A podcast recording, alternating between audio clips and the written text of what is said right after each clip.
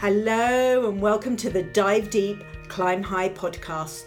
I'm Mel Loizou, and together with my guests, we explore all different aspects of leadership in higher education. With inspiring stories, practical tips, and a little bit of fishiness, this show will help you dive deep into the leader you are and climb high, unleashing your power and potential. Dive deep, climb high, can do leadership in a world of can't. Hello and welcome back if you're a regular listener to the show. A very warm welcome if you're a first time listener. This podcast has been created to help leaders in higher education. My aim is to create a community of listeners who can learn and grow together. To do this, I need your help. The more people that download, subscribe, rate, and review this show, the more the podcast algorithms will ensure it pops up across the globe. I love the community we have created so far, and together with your help, we can encourage even more people to join us. Hello, and welcome to this week's episode of the Dive Deep Climb High podcast. Today, we're going to be taking a look back at the final three guest episodes of season two. I can't believe this is the last episode of season two. Time certainly flies when you're having fun. So, what are the episodes we're going to be diving into? Well, episode 22, entitled Leadership is a Partnership with Jordan Meates, from Sheffield Hallam University. Episode 23 Be the Leader of Your Own Mind with my good friend and colleague from the Professional Speaking Association, Duncan Bhaskaran Brown. And finally, episode 24 with my good friend and client, James Greenwood from London School of Economics and Political Science, LSE, with the subject be present and listen. These were three fabulous conversations with three fascinating individuals. And today we're going to take a look back at each of the messages I took from those episodes so that if you haven't had a chance to listen to them, perhaps you'll make time. Jordan Meates an incredible individual who's really at the start of his career. But he has a wisdom that I'm so pleased he was willing to share with us. I loved this idea that for him, leadership is a partnership. He works in partnerships in many different ways at Sheffield Hallam University, and he applies this same principle to his team. And I've never really thought of leadership in that way. But actually, when you sit down and think about it, it's pretty smart. Consider for a moment what makes a successful partnership. Well, for me, there are a number of different factors.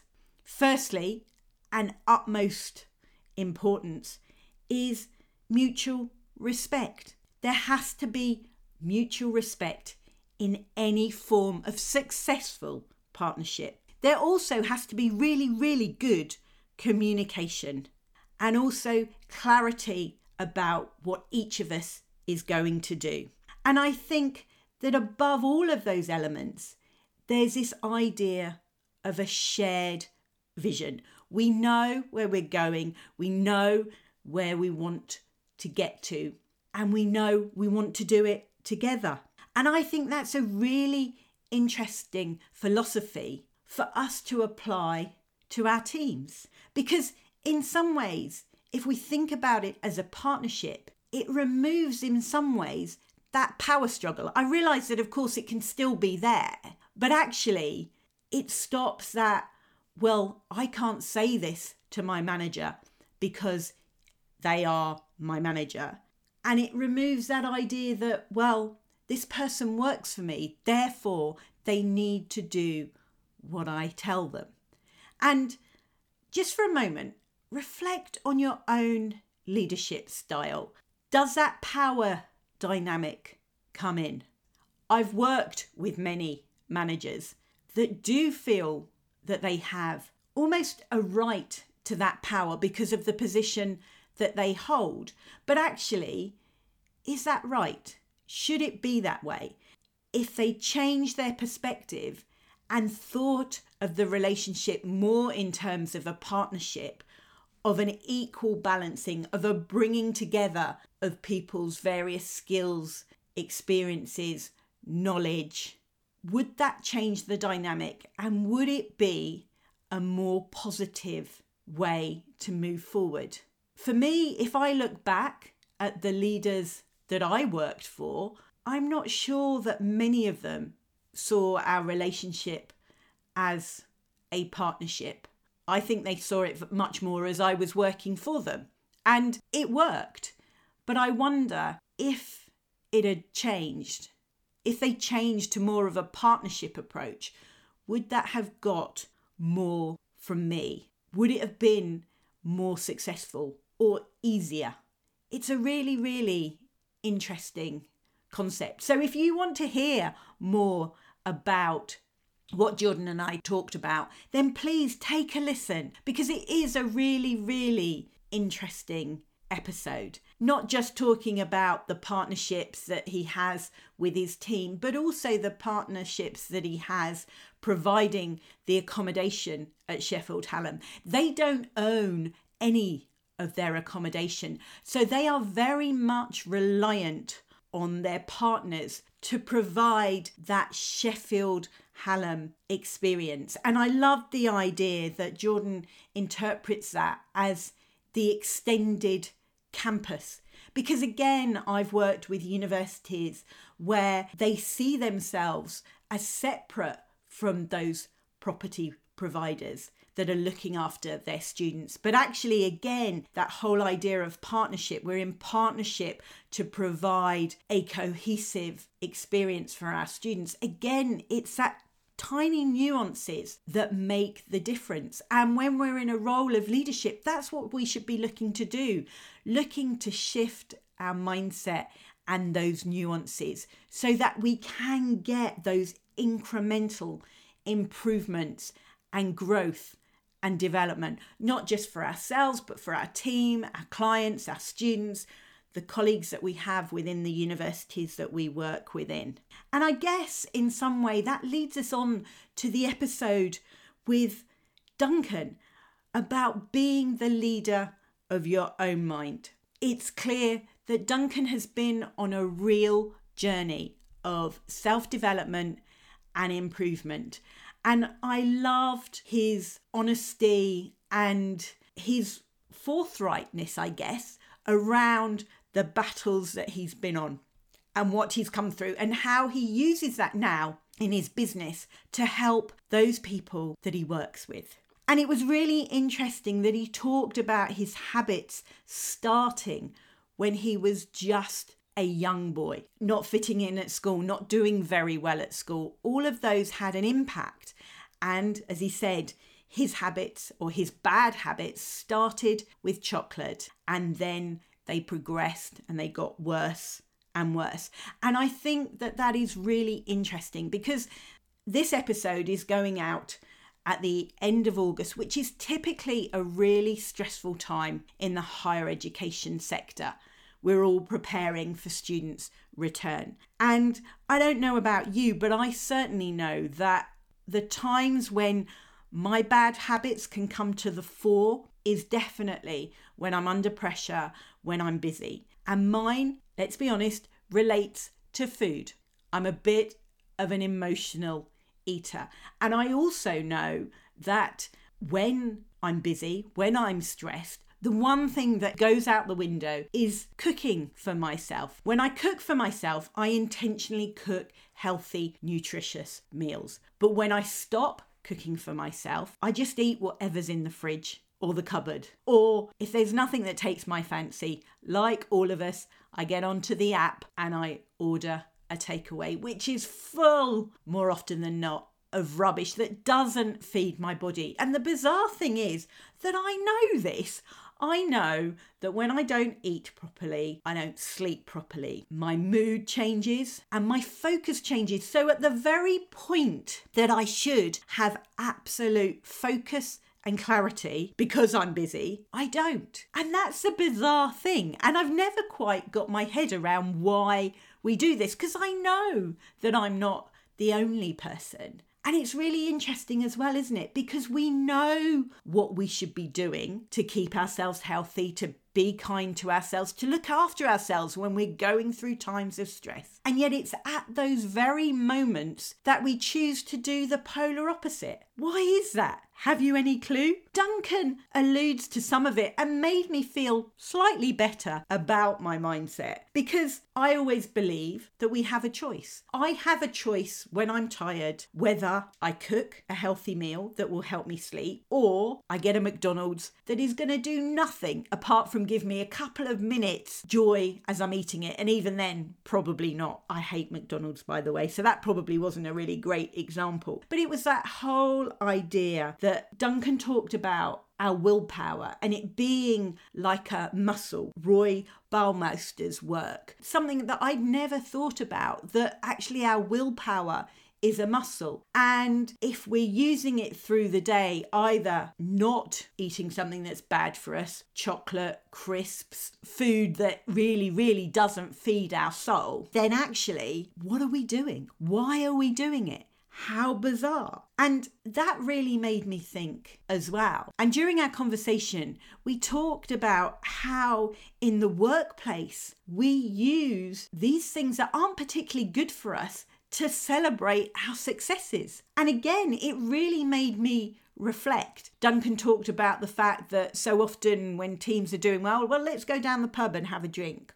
Or I want to motivate my team, so I'm going to bring in cakes and sweets. Now I have to say that was the one that I often did when when I had a team, but it really made me think again that actually as a leader if I really really care about my team, should I be doing that? Should I be bringing in cakes? And whilst I'm not sure I quite agree with Duncan in terms of scrap the cakes, bring in a bowl of fruit. I do think maybe it's about bringing in both. Both something that people can, a sugar fix if that's what people want, but also something healthy as well. And it's so interesting because talking to Duncan, we don't think that our habits can become addictions, but quite clearly, the journey that Duncan's been on is that is exactly what happened. He went from that place of sort of comfort eating potentially, just like I do, to it becoming something more than that. And not just with food, but with drink as well. And it's so thought provoking, I guess, as in how we transition from that. Because Duncan didn't said it didn't happen overnight. It was a slow process and it can come and come up on us slowly. And I think again, that's something that we're probably not aware of, we don't think about until almost it's too late. And I guess from a leadership point of view, I wanted to understand how, as leaders, if we see somebody in our team that is going down this road, how can we help them? And I loved his advice about not telling them what could happen. What is the worst case scenario if they continue on that way? Because ultimately, most of us know deep down inside, however deep it's buried, that whatever it is that we're doing, whether it's not exercising enough, eating too much food, drinking too much, that it's not good for us. But what happens when somebody tells us that, tells us it to our face? We know it, but it makes us feel worse. So, what are we tempted to do? We're tempted to eat more chocolate, to drink more wine, to just lay on the couch and do nothing. So I love that idea of Duncan's that actually what people need in that situation, what we all need is permission to change, to do something different. And I really like that. Not just giving permission to somebody else, but giving permission to ourselves to say, it's all right that you don't feel like cooking today. It's all right if you really want to go to McDonald's. But actually, would it be better if you just made yourself a quick salad or took a healthier soup out of the fridge or something that you've got in your cupboard. A really interesting perspective. And what Duncan was talking about fed in very much to the final episode where I chatted with James Greenwood about well-being and how we can look after ourselves in this very very busy time. And there were a couple of key messages that came out from my conversation with James. The first was about looking after ourselves before we look after anybody else. So if you're there at that really busy time, I would urge you to take some time for yourself because you cannot possibly help the students that are going to be returning to your institution if you are not in a good place. And again, we know this. I'm not telling you anything that you don't know. It's just a gentle reminder because so often I have found with the many people that I have worked with that they are really, really good at looking after everybody else, looking after their teams, their partners, their children, their siblings, their parents, whoever it might be. But actually, looking after themselves is really challenging. And the message that came through from James again and again and again was that we are all individuals. So you need to find what it is that brings you joy. That means that you're taking time for yourself. You've heard me say before, for me, it's about being in nature. It's about being outside. And my current absolute passion is open water swimming. I would urge you to think about what it is that can help you look after your well being. And I'm not talking about taking a week's holiday right at the moment, but I am talking about carving out time for yourself every day. Find what it is you love to do. It doesn't have to be long, half an hour, an hour, whatever it might be. But that time that you invest in yourselves, you will get back in bucket loads. And so will your team, so will your organization, and so will your students. And that's the other thing that James made me think about really quite strongly is this whole idea about listening to each other, listening to ourselves, listening to our bodies, but how important it is as a manager, as a leader, to be present and listen. And I think it's so true. How many times have you sat and thought about the individual opposite you that they just love to talk and they're not very good at listening. It is a really underrated leadership skill, but it is so, so important. And as I used to say to my children when they were young, we have two ears and just one mouth for a reason. Sure, I love to talk, which is why I started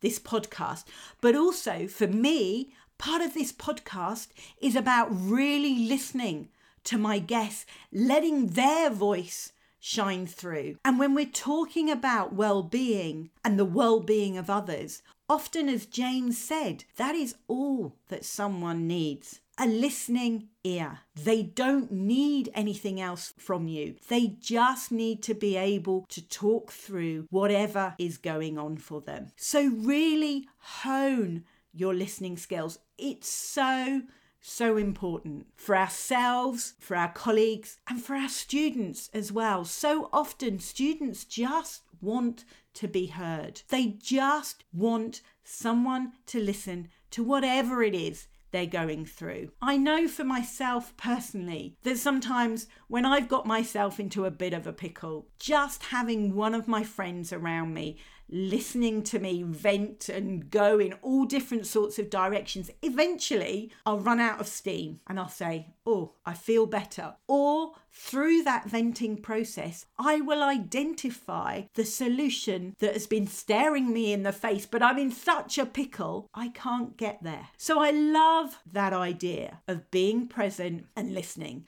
And so that's it. They are the final three guest episodes of season two. So much richness and thought provoking insight for us to think about, cogitate, and decide whether any of that resonates for us, whether there are any insight, messages, information that we can take away and help us improve our own leadership style. Maybe there are some things that have helped you dive deep. But as we bring this episode to a close, I want to say a massive thank you to Jordan, Duncan, and James, but also to all my other guests from season two and season one. I cannot tell you what a joy it is to record these podcast episodes. I'm loving it. I'm loving the conversations. I'm loving the feedback that I'm getting. But also, I'm loving the impact it's having on my own leadership journey and my own thoughts about my performance, my growth, and my development. I'm now going to be taking a short break whilst everyone sorts out starter session and students coming back to university. So we'll be back on air in October and we have some amazing guests lined up for you. But as always, if there's a topic that you want us to dive into, if there is a guest that you'd like to hear more from, if you'd like to be a guest on the show, then please get in touch because I want to make this podcast as accessible and as useful to people working in higher education as I possibly can. So, the more information and input and feedback that you give me, the better we can create. Because, as I said, when I first started this podcast, it's about creating a community of leaders working within higher education. So I really hope you've enjoyed these first two seasons, and I can't wait to be back on air with you for season three on the 5th of October.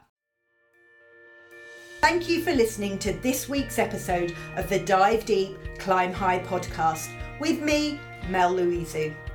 To help build our community of leadership listeners, please leave me an Apple Podcast five star review. Remember, our fishy adventure doesn't have to end here. Connect with me on LinkedIn, Instagram, and Twitter. Links are in the show notes. Dive deep, climb high, can do leadership in a world of can't.